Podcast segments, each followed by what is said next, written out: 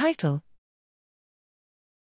SARS CoV 2 convalescence and hybrid immunity elicits mucosal immune responses. Abstract Mucosal antibodies play a key role in the protection against SARS CoV 2 infection in the upper respiratory tract, and potentially in limiting virus replication and therefore onward transmission. While systemic immunity to SARS CoV 2 is well understood, little is known about the antibodies present on the nasal mucosal surfaces. In this study, we evaluated SARS CoV 2 mucosal antibodies in response to infection, vaccination, or a combination of both. Paired nasal fluid and serum samples were collected from 136 individuals, which include convalescent, vaccinated, or breakthrough infections. We detected a high correlation between IG responses in serum and nasal fluids, which were higher in both compartments in vaccinated compared to convalescent participants.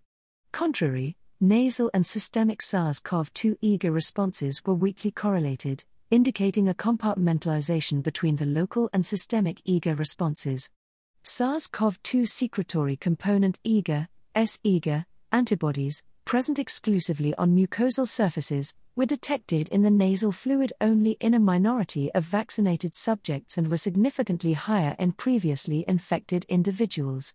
S. IgA binding antibodies showed significant correlation with neutralizing activity of nasal fluids against SARS CoV 2 ancestral B.1 and Omicron BA.5 variant, indicating that S. IgA is the crucial contributor to neutralization in the nasal mucosa.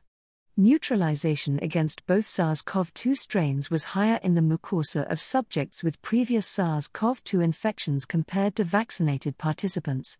In summary, we demonstrate that currently available vaccines elicit strong systemic antibody responses, but SARS CoV 2 infection generates more potent binding and neutralizing mucosal antibodies.